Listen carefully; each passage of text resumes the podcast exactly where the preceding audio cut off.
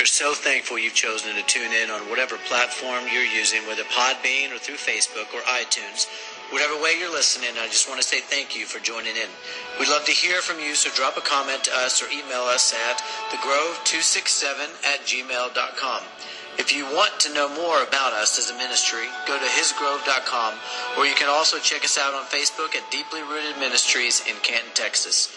We believe God wants to use these messages to spread His truth to a needy world, but primarily a needy church, which needs the truth of the Word to resurrect among us so that heaven's army will be equipped to win souls and train them up in the Lord. Jesus said, if we know the truth, it will set us free. So help us to bring freedom to people's lives by sharing these messages in any way you can. Now to our podcast.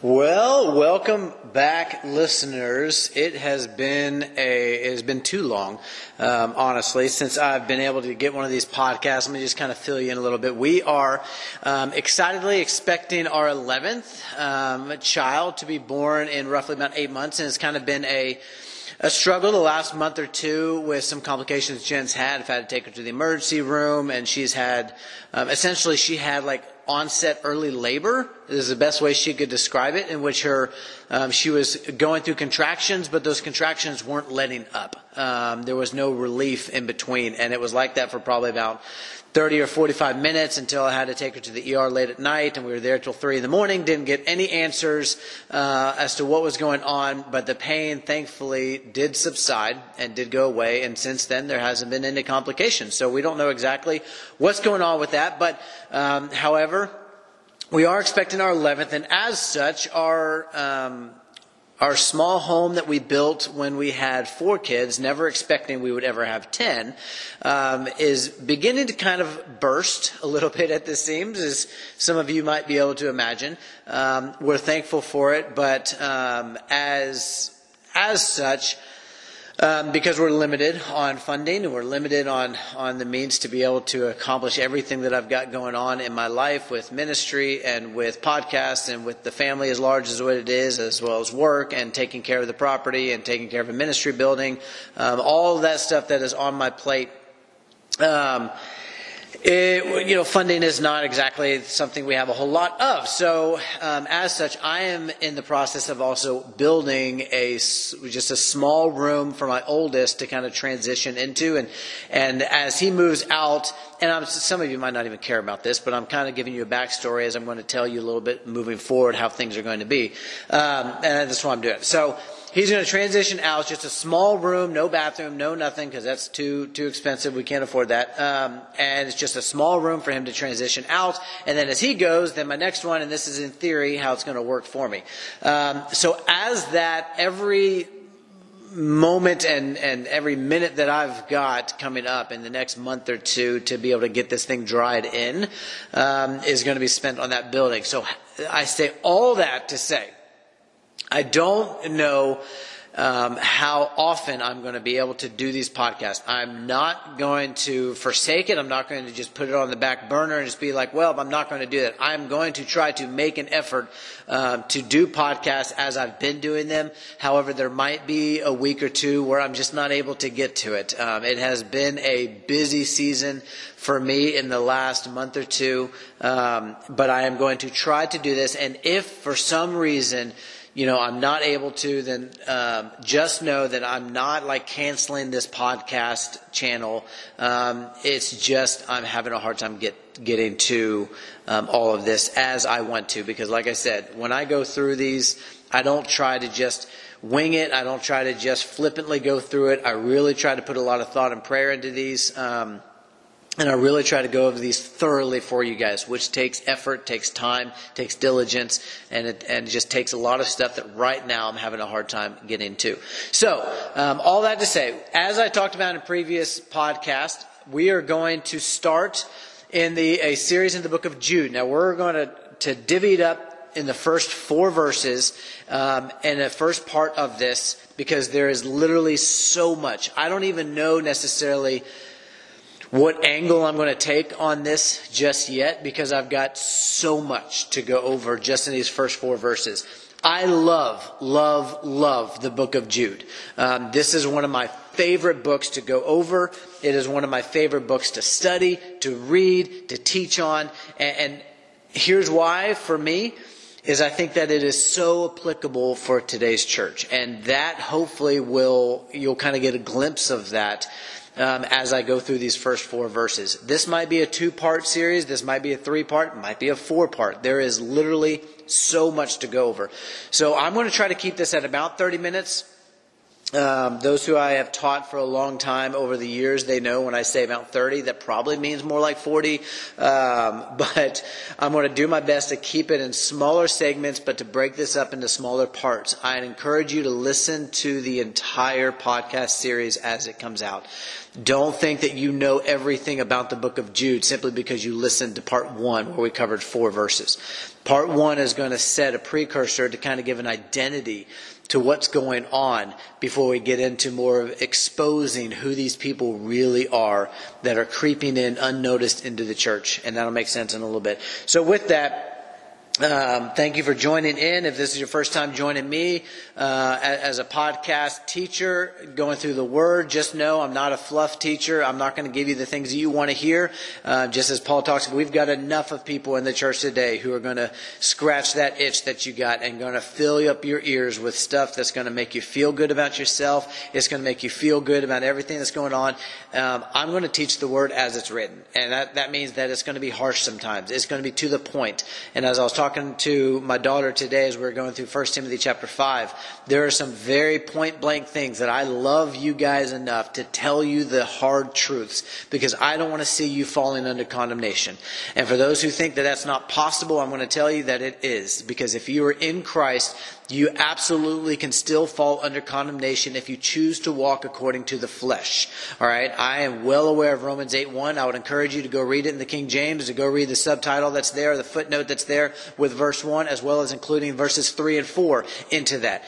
If you are walking in the Spirit, you cannot come under condemnation. It does not matter. You will not fall on condemnation, but if you choose to venture off into the flesh and you choose to walk according to the flesh, then you absolutely can come under condemnation, even if you are in Christ Jesus, because the verse in its fullness says, There is therefore now no condemnation for those who are in Christ Jesus who walk not according to the flesh, but according to the Spirit. That is a key thing to make sure that we equate into it. And if you don't believe me, then go look in 1 Timothy chapter 5. It's going to say that widows who venture off and stray after Satan, believing widows can fall under condemnation. In James 5, it says, Let your yes be yes and your no be no. Anything more than this comes from the evil one, and it says that you can fall under condemnation. If you want a more uh, personal response to it, we can look at Paul and Peter. When Paul rebukes Peter in front of the Galatians because he was acting like a Gentile until the Jews came in, and then all of a sudden he, re- he retreated from them. It says that he stood condemned. And so the premise is, is that if you choose to venture into the flesh and walk according to the flesh, you will reap what you sow in that. And as he says in Galatians chapter 6, if we sow to the flesh, we, um, well, what does he say in Galatians? Why did I just draw a blank? If we sow to the flesh, we will reap from the, we will reap corruption. I think is what it says. Let me turn to that real quick because now, for whatever reason, I cannot recall that. He says this. Do not be deceived. God is not mocked, for whatever one sows, that he will also reap. For the one who sows to his own flesh will from the flesh reap corruption. But the one who sows to the Spirit will from the Spirit reap eternal life. And we will reap if we do not give up. So the concept is if you venture into the flesh, you are going to reap the product of that flesh. And that can be coming under condemnation. And that is actually going to be a great segue into what we're going to talk about today. And so, if you get your Bibles with me, or turn with me to Jude, and we're going to start in verse 1. He says, Jude, a servant of Jesus Christ and brother of James. Now, here that word for su- su- servant is the word doulos, and it basically means a bond servant or one who comes underneath the authority of another person. Okay? It could be translated as bondservant, could be translated as a slave, or could be translated as an oarsman. If you don't know what an oarsman is, essentially an oarsman is somebody who um, has got the oars underneath the deck of a boat, like think old school boat where they're actually, they don't have motors. All they have is people who are rowing in sequence, right, with one another at the command of the person who is the head oarsman. He's the one that's at the top who's giving the instructions, telling them what to do, when to do it, and how to do it. And they stay in sequence with one another. And that's what makes the boat move. Well, no different for Jude. Jude is in sequence with the other apostles. He's in sequence with the other Christians. And as he is listening to the head, as he's listening to the instructor, as he's listening to the general, if you will, he simply is doing whatever he's told. And that's what this concept means. It's not just a servant who's like, oh, yeah, I'll do it when I feel like it. It's no, if I don't do it, then I throw a wrench into everything. And that comes into play even off of that. Jude, a servant of Jesus Christ and brother of James, to those who are called, beloved in God the Father, and kept for Jesus Christ. And so the concept that he's referencing, even beginning, is that look, I'm telling you what my um, my prerogative is in life is that I am an under oarsman or I am a, a slave unto Jesus Christ. Okay? And then he goes on, he says, and here's who I'm writing to. I'm writing it to the church, to those who have been called by God in Jesus Christ, those who are beloved, who are loved by God, beloved. It's a term he even uses for his own son. He says, This is my beloved son. And we have that same title, that same endearment towards us as the church, and it is only for us as the church. The word beloved is used, I don't even remember how many times in the New Testament, but it is always used for the church, save one time in Romans, I believe in chapter 9, when he calls the Jews beloved. That's the only time that the Word of God indicates that anyone outside of the church is even beloved, and even that, there's parameters to it of what he even says. But he is writing this letter to his church. Jude, through the authority of Christ, by the hand of the Spirit, is writing this to the church. And here's what he says. I'm going to tell you, even in verse 3, when he, like, right when, as he intros this, this is kind of the theme for my ministry. This is what I feel like God has put on my plate. This is what I feel like. There's times where I wish that I could be that warm, fuzzy preacher because I could probably have a much higher following. There's times I wish that, you know what, why, why do I feel such a burden for truth? Why do I feel such a burden for the church? To be pure as He is pure, to be holy as He is holy. Why is there such a burden on me when I look out and I see so many other people who are, they just seem so content to give messages of fluff to make people feel good? And their ministries are thriving, at least in an earthly perspective. But here's what he says Beloved, although I was very eager to write to you about our common salvation, I found it necessary to write appealing to you to contend for the faith. Now, this is a theme verse for my ministry because I would love to just sit back and just talk to people about our common salvation and just the blood of Christ and the, the mercy of God and the person of Jesus Christ. I just, I just want to just sit and just have conversations and just be so thankful and all this stuff. And I'm not saying that I don't or that I'm not thankful, but what I am saying is I find it more necessary to not just sit and, and, and and just wallow in the goodness of the common salvation that I have with other people, I find it more necessary to contend for the faith, to contend for truth, to contend for the integrity of the name of Jesus Christ and for the gospel that was once and for all delivered to us. Because there are people who are out there who are perverting truth, who are turning the grace of God into sensuality there are people out there who are going unnoticed in the church, and people don't know the Word of God enough to be able to discern the difference, and they are sheep being led to a slaughter. And so I'm, I'm on board with Jude in this, and I'm on board even with what he says in Colossians 28 through 29, because Paul had the exact same type mentality. Listen to what he talks about in Colossians 1. Let me turn to it so I make sure I don't misquote it. He says this For one, right after talking about making the Word of God fully known, the mystery that's hidden for ages and now revealed to His saints, and he goes on in verse 28 Him we proclaim, meaning Christ, Him we proclaim, warning everyone and teaching everyone with all wisdom that we may present everyone mature in Christ. For this I toil, struggling with all of His energy that He powerfully works within me. Paul says, Look, I am going amongst the church, And I'm warning everyone and teaching everyone so that I can present everyone not just in Christ as a convert and leave them as an infant. He says, I'm going through and I want to make sure that I present everyone mature in Christ. Kind of what Hebrews 5 talks about when he says, Look, you've become hardened of heart. You no longer want to listen to truth. You're infants because all you want to do is just feed on the milk. And he says, It's time you put that away and you start growing up.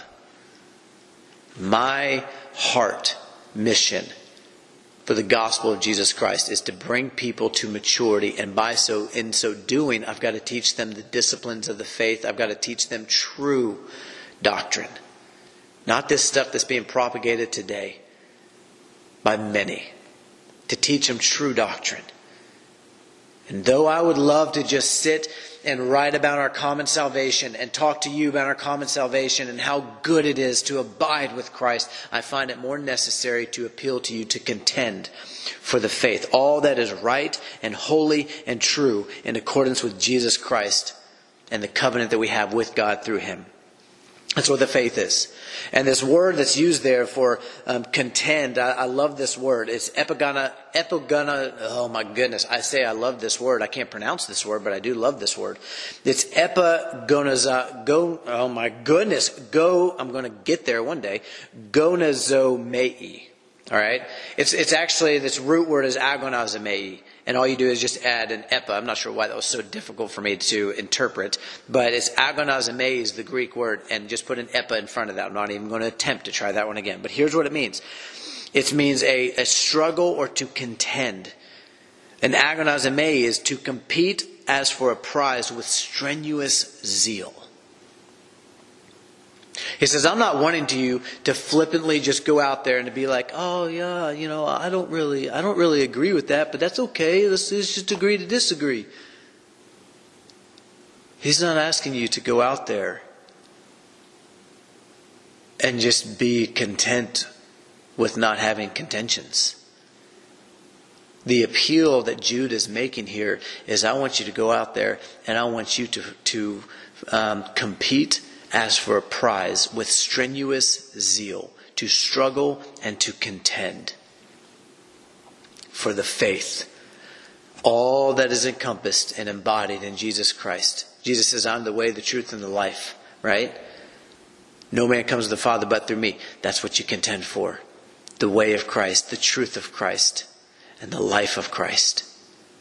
You go out there and you contend for those things. When people are slandering the integrity of the name of Jesus Christ or the doctrine of Jesus Christ that accords with godliness as we have revealed to us through the apostles in the new covenant, then you contend.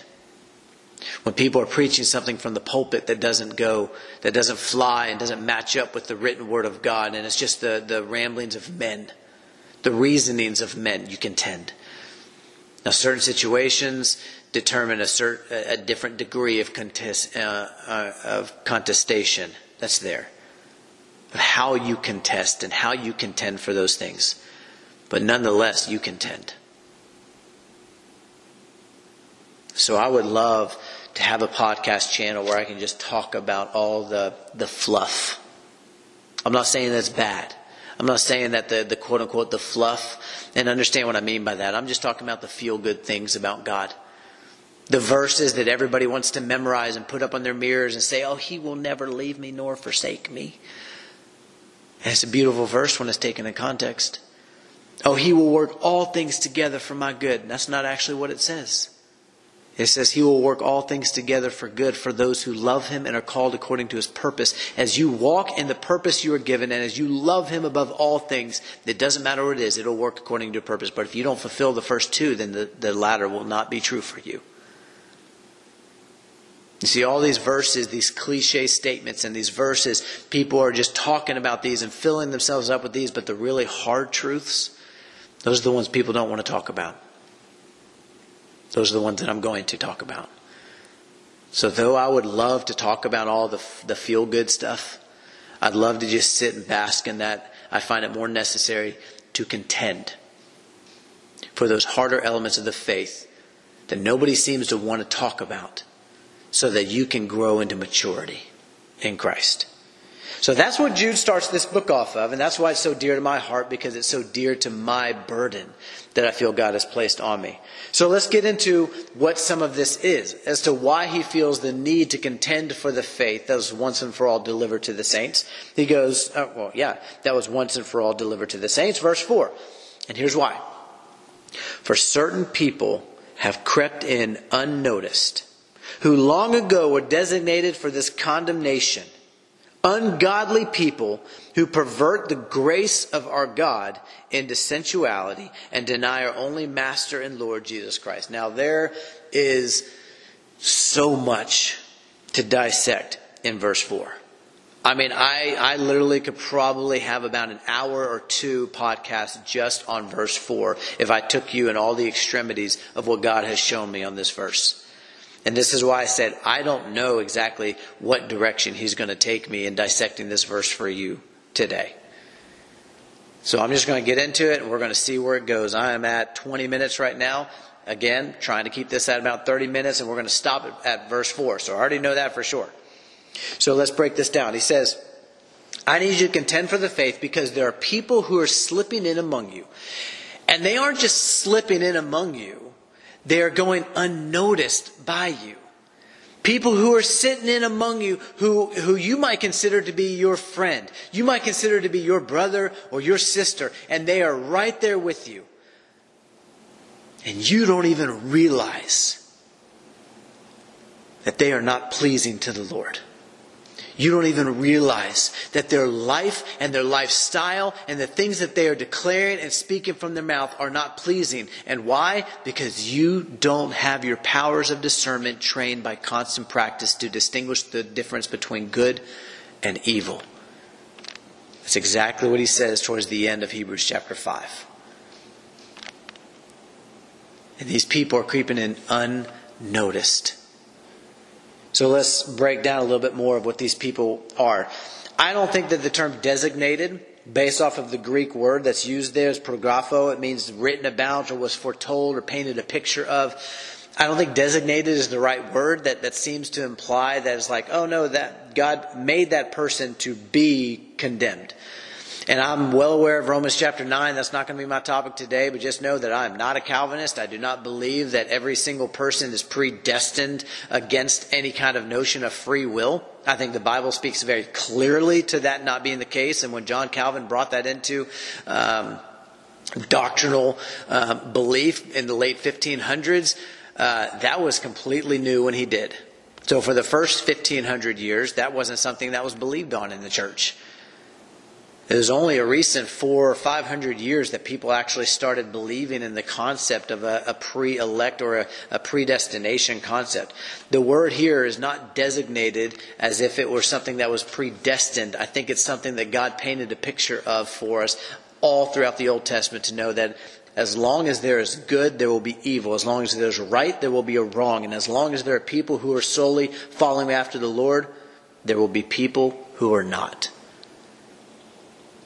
that God painted a picture for us, that He had written about it prior to, that it was foretold that there was going to be people who were going to try to um, persuade the church away from what is holy and right and true. You could even say that it was just simply tares among the wheat. People who are rejecting, well, I'm getting ahead of myself.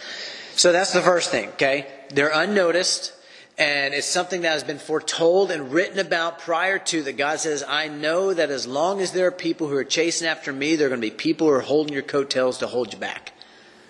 That's how it's going to be always. And he goes on, he says, ungodly people. Let me break this one down just briefly for you. This is the, the word asebes. It means irreverent and wicked. It's not just somebody who's wicked. It's, just, it's not just somebody who's doing the wrong things. It's somebody who is irreverent, who has no fear of God. Now, I want to keep it in perspective here. These are people who are coming in to your congregations. As he talks about later on, it says um, in verse 12, these are hidden reefs at your love feasts. And they feast with you without fear Shepherds feeding themselves, waterless clouds, swept along by winds, fruitless trees in late autumn, twice dead, uprooted, wild waves of the sea, casting up the foam of their own shame, wandering stars for whom the gloom of utter darkness has been reserved forever. That doesn't sound good. And these people aren't good. And yet, they're eating with you at your love feasts as they feast with you without fear. So ungodly isn't just wicked people. Remember, these are people who are creeping in unnoticed, who are hidden reefs in the midst of the ocean. Think about how that causes destruction to boats. These are people who are creeping in unnoticed. So that means that they're not just out there living out that lie, right, for all to see in front of. Because otherwise they'd be exposed. We'd see through it. These are people who have a semblance of godliness, but they deny its power. And that comes into play in just a little bit. They're professing to know God, but they deny him by their works in Titus 1:16 where he says it. So somehow these people are hidden and unnoticed. They're not being exposed. They're not being um, discerned or distinguished against. People are none the wiser to it. So there's at least an appearance that they have a form of godliness. But he says, but they're ungodly, meaning they do not have a fear of God. And so let me just touch on that briefly. To have a fear of God, the Greek word that's used for fear in the New Testament is phobos. And it's where we get the Greek word or the English word phobia. Now, phobos is a word that essentially means exactly what it sounds like. It is to have a phobia of something, a dread to be terrified of. And a lot of people today are like, wait a second, no, I don't think that I have necessity to be terrified of God. He loves me. I'm his child. I shouldn't be terrified of my father, should I? Well, let me just tell you. What you think you should and shouldn't be, and how you want to relate that in a physical sense, has no bearing on anything. I go off of what is written verses like Philippians 2:12 when you understand what it actually means to fear God. Verses like Philippians 2:12 begins to make sense when he says, um, "Work out your salvation with fear and trembling." Now, why would he say trembling in accordance with fear? Because it's God the self existing one, the same one whose presence descended on Mount Sinai and said, You know what? If anyone touches this mountain, or if a beast touches this mountain, you will die.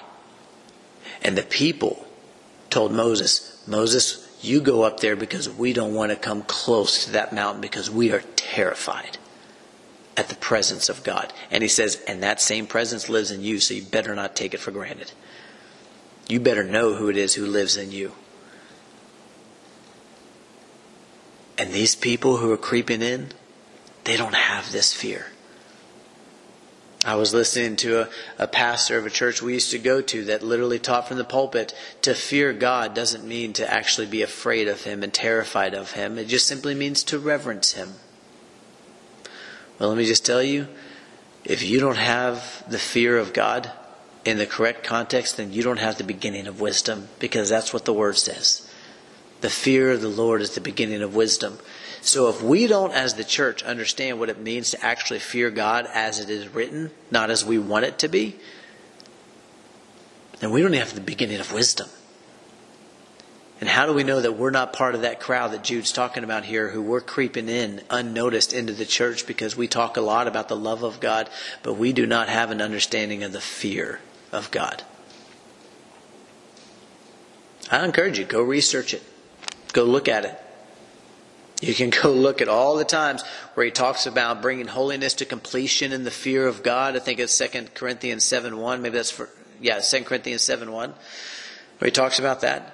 In 2 Corinthians 5.10, he says that we will, we will give an account for everything we've done in the body, whether good or evil, on the day of Christ. And then in the next verse, he says, knowing the fear of the Lord, we persuade others, knowing that we will have to, as Christians, stand before the judgment seat of Christ to give an account for everything we've done in the body, whether good or evil.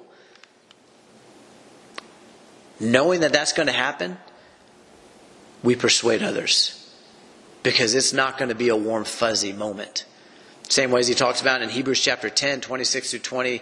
Uh, you could even go through 31, where he says that if we go on sinning, so the author includes himself, he says we. If we in the church, the author includes himself, if we go on sinning after receiving a knowledge of the truth, there no longer remains a sacrifice for sins, but a fearful expectation of judgment and a fury of fire that will consume the adversaries. That doesn't sound warm and fuzzy. He says, anyone who set aside the law of Moses under that old covenant, anyone who set aside the law of Moses died without mercy on the evidence of two or three witnesses. They were stoned to death outside the congregation.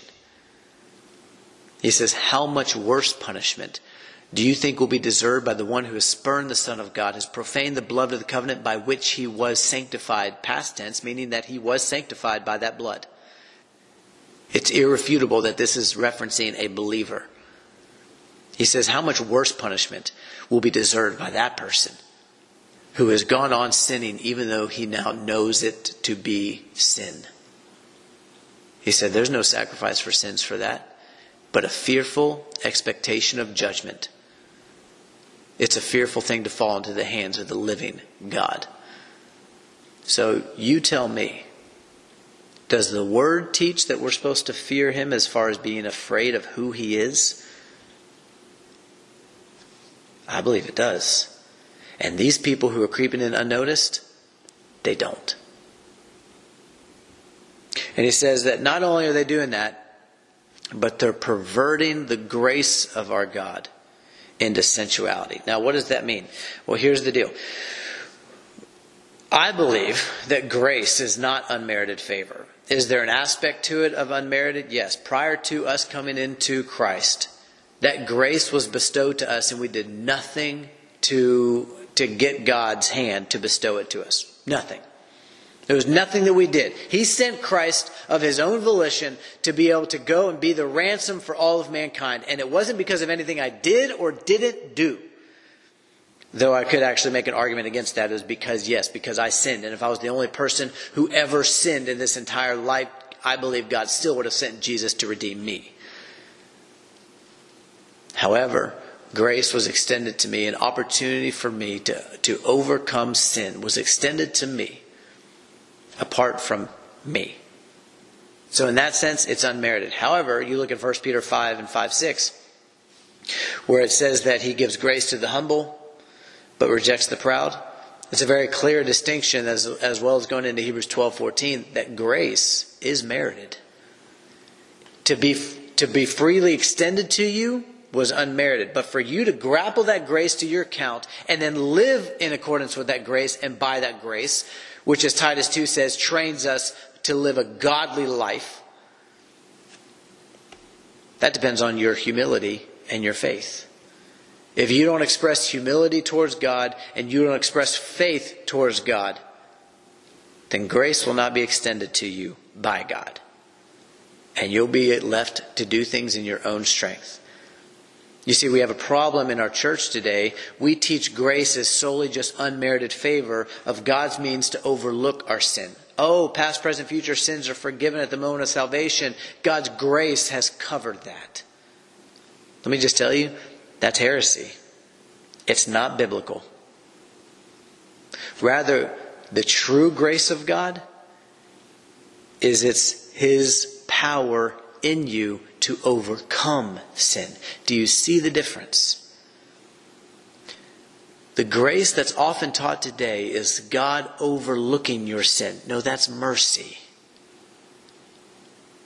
The grace as taught through the Word of God is God's power to overcome sin. For you to live above sin. For you do not have to be burdened by your own weaknesses and, and all the stuff that we oftentimes go by. Listen to what he says in 2 Corinthians in a very popular passage. He says three times in chapter 12, uh, verse 8 three times i pleaded with the lord about this that this messenger of satan that was, sent, that was sent to harass him to make his life miserable to make his life difficult to provide hardships and persecutions and calamities this thorn in the flesh that paul talks about Three times I pleaded just as Jesus did the, for the cross. Three times he pleaded with the Lord about this that it should leave me, but he said, My grace is sufficient for you, for my power is made perfect in weakness. And then he goes and identifies the thorn when he says, For the sake of Christ, then. So now he's identifying what he previously was writing about, what this thorn is. I'm content with weaknesses, which is a word that describes being weakened for the sake of the gospel. It's not flesh. It's not something that is sin. It is something that is when you are weakened bodily for the sake of the gospel. He says, I am content then with weaknesses, insults, hardships, persecutions, and calamities. For when I am weak, then I am strong.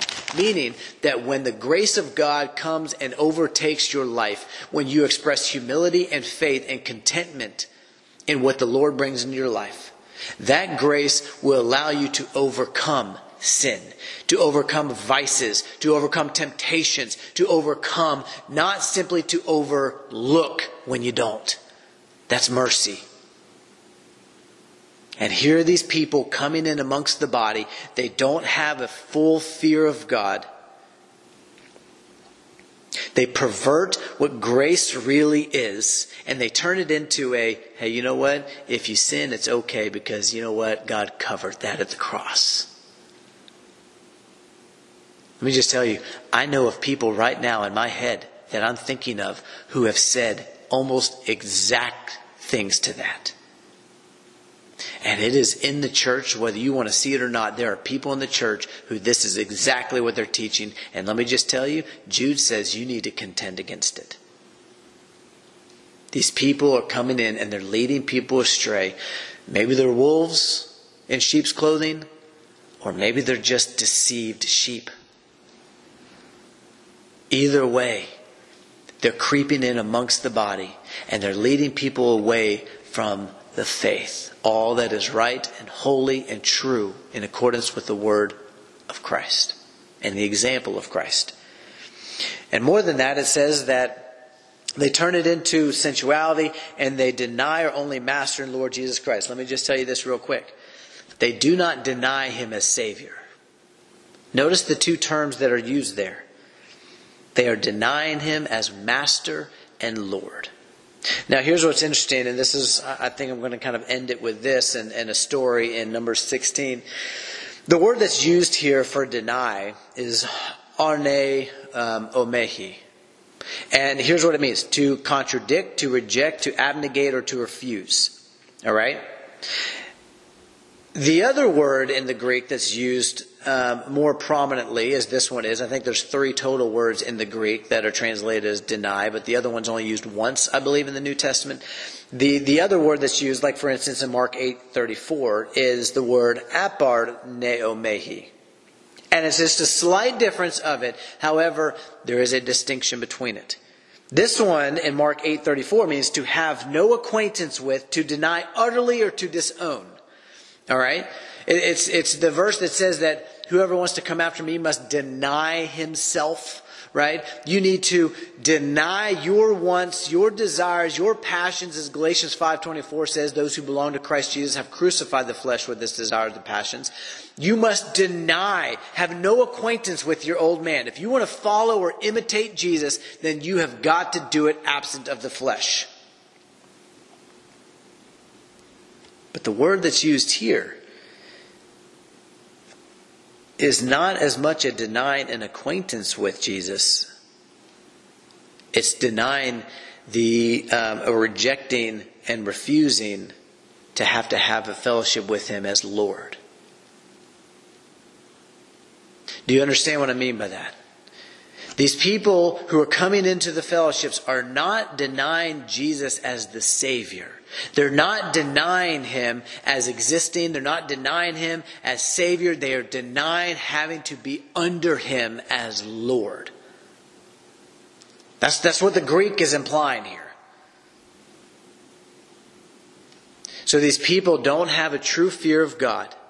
These people are turning the message of what grace truly is, they're turning it into sensuality or a license to sin. Lasciviousness is the word I believe that's used in the King James. Maybe it's licentiousness, but basically the exact same thing. They're essentially saying His grace covered that at the cross. There's no need to fear God. He loves us, He's our Abba. And they're denying the need to have to surrender to Him as Lord, as an under oarsman who simply rows and stops whenever the general says. As Jude talked about, a servant or a slave of the Lord Jesus. These people, whether they did it before or not, that's not the question for me in all of this. As we'll get into that in later passages. The point is, is these people are coming in unnoticed. And it's about time that the church stops accepting it and we start contending against it. The story in number 16 is a story of Korah, and I'll end with this. I'm right at 40 minutes. I'll make it quick. In number 16, Korah, who's actually cousins to Moses, cousins, he's actually the cousin of Moses, which probably made it even more difficult for what took place.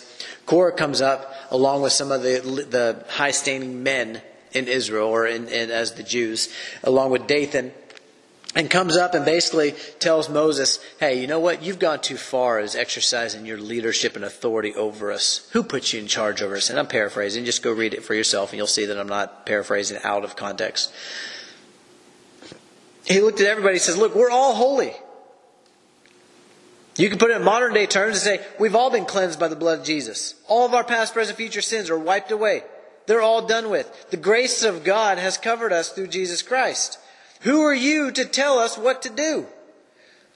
Who are you to say you're an authority over us? We're all holy. So Moses goes to God and basically says, God, what are we supposed to do? Because these guys are setting themselves up against me. And he goes to God and he says, God, what am I to do? And God says, Look, here's the deal. I want you to separate from them. And I want their husband, I want their wives, I want their children, I want their possessions, I want their livestock, I want everything separated. I don't want any of it to touch my people. You separate them and you get back. And I'm going to cause the ground to open up and swallow them alive. Now, I'm not advocating that we do that to these people who are creeping in unnoticed, who have um, a lessened fear of God, of what we should. People who are changing the message of grace. I'm not saying that we're doing that. What I am saying is that, as he says in Revelation, I believe it's 19, when he talks about fallen, fallen, fallen, fallen is Babylon the Great, he says something, come out of her, my people. Separate and touch no unclean thing, as he says in 2 Corinthians 6 then I will welcome you. What fellowship does light have with darkness? The point is, is that we separate, just as Paul talked about with Philetus and Hermogenes, whenever he says in 1 Timothy chapter 1, where he says that I have cast them out to Satan for the destruction of their flesh, so that the rest may learn not to blaspheme. People who are doing this intentionally who have no desire to repent, who have no desire to come into the truth of the Word of God, you separate from them. You contend against them so that what they are teaching and spreading does not spread like gangrene, but is squelched and stopped from affecting the purity of God's beloved. Christian, I am urging you to, in a biblical manner of how to conduct it because there is a difference between a wolf in sheep's clothing and a sheep who is just simply deceived by the wolves. And there's different ways we handle that. But in accordance with truth, as you are led by the Spirit of God, in accordance with the Word of God, you and I need to contend for the faith that was once and for all delivered and stop letting these people spread the lies and lead God's beloved astray. Y'all be blessed.